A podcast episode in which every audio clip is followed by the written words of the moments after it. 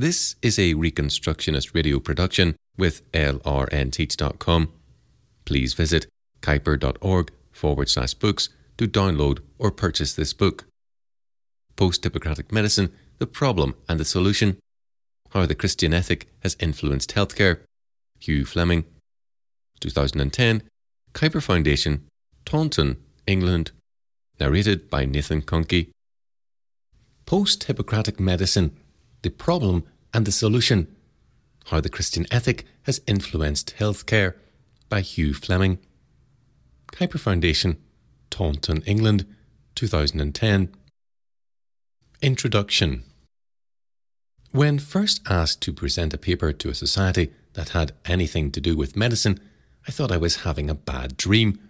However, after having been told that the subject was to be how the Christian ethic has influenced healthcare, I agreed to accept the task and to do my best, and to do my best at it for three main reasons. First, I could deal with the subject mainly from the historical perspective, in keeping with my formal training in biblical theology and classics. Secondly, I might help to set the record straight by correcting some errors and myths disseminated by several secular anti Christian historians. Thirdly, the high regard and utmost respect I have for the two close friends who asked me to tackle this subject. Their confidence in me is very humbling, but at the same time, a great source of encouragement in researching this subject. After having agreed to speak on this subject, I began to read and note every article and book I could find which dealt with the subject of healthcare, particularly those that had some relevance to Christian ethics. Much of the material I could not understand due to my ignorance of things medical. However, like Mark Twain and his Bible, it was not so much the things that I did not understand that bothered me as those things I did understand. Let me explain what I mean by briefly mentioning a few examples.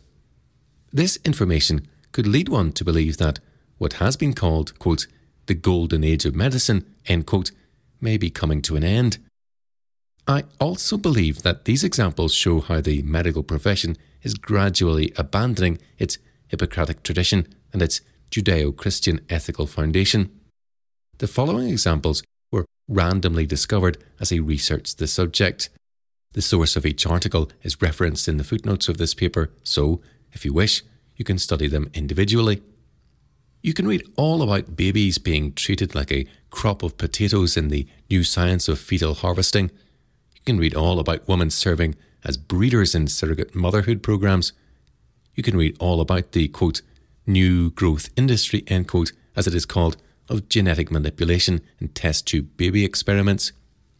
You can read all about how the poor serve as guinea pigs in bizarre particle bombardments, or read about handicapped patients facing compulsory sterilisation, or the latest in genetic engineering, or probably the most frightening of all, the revival of the racially motivated eugenic programs, and finally, how two Wall Street Journal reporters revealed a tale of deceit and manipulation by the government, the media, and the Centre for Disease Control in order to gain political support for the billions being spent on AIDS research and prevention.